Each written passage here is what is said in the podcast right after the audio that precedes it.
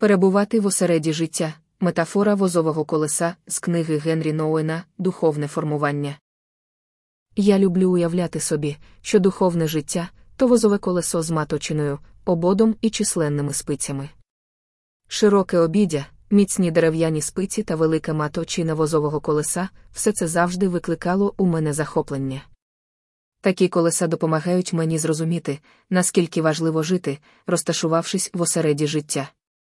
Рухаючись по краю, я торкатимусь однієї спиці, потім іншої і так далі. Перебуваючи ж у центрі, зможу торкнутися всіх спиць одразу.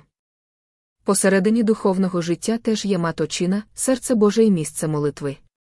Молитися означає рухатися до центру всього життя і усієї любові.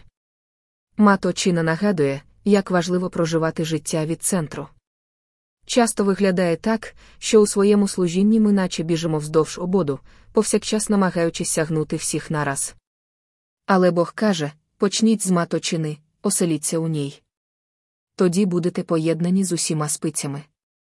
А коли дістанетеся врешті до краю, то не треба буде так бігти.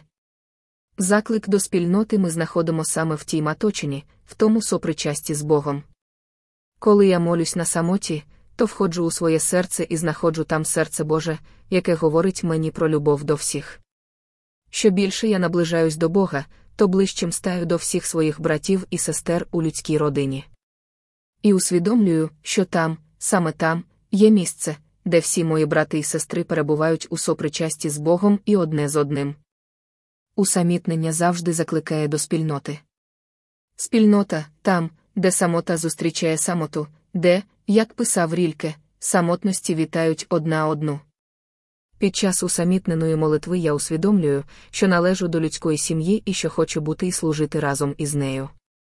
Обертаючи колесо, я переходжу від спільності до спільноти і далі до служіння. Замовити друковану книгу, завантажити в електронному вигляді, читати відгуки на сторінці книги.